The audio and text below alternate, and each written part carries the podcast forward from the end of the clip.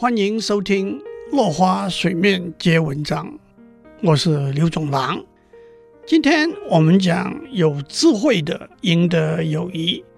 卡内基讲了一个故事：有一家大型的汽车制造商正在接洽购买大量汽车坐垫用的资材。汽车制造商的高级职员已经把三家供应商选来的布材检验过。并且和他们约定，在某一天各派一名代表来报告，然后做最后的决定。其中一个供应商代表在报告那天患了重感冒，嗓子都哑了。他被带到会议室，在总经理主持的会议上，公司的纺织工程师、采购经理、行销主管都在场，等待他的报告。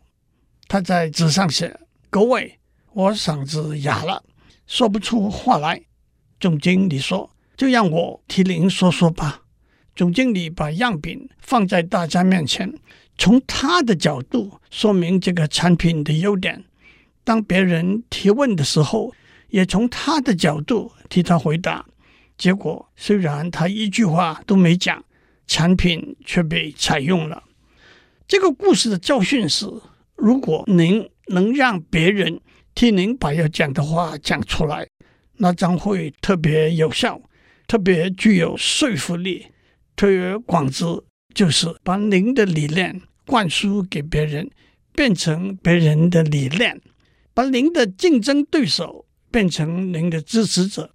这个教训不但可以应用到竞争和辩论的场合，即使在社交场合，在轻松的交谈里头。不一定要多讲，不一定要自己讲，让别人听您讲也是一种技巧。换句话说，一个成功的健谈者，就像是在足球场上懂得把球送到球门前，让别人补上临门一脚的助攻手。不过，我们也会碰到很多在社交场合得开口讲话的机会。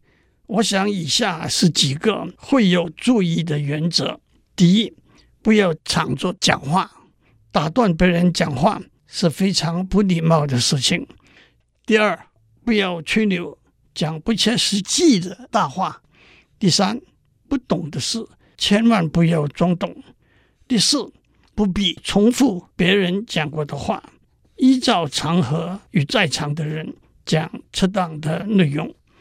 有一次在社交场合，酒酣饭饱，话题转到目前高科技里头最热门的话题——云端运算，大家高谈阔论，各抒己见。后来矛头指向我，但是当时晚宴接近尾声，我只念了贾岛的一首诗：“松下问童子，言师采药去。”只在此山中，云深不知处。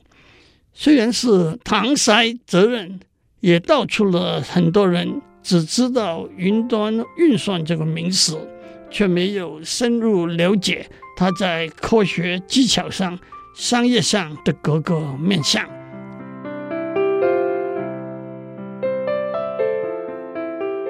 以上内容由台达电子文教基金会赞助播出。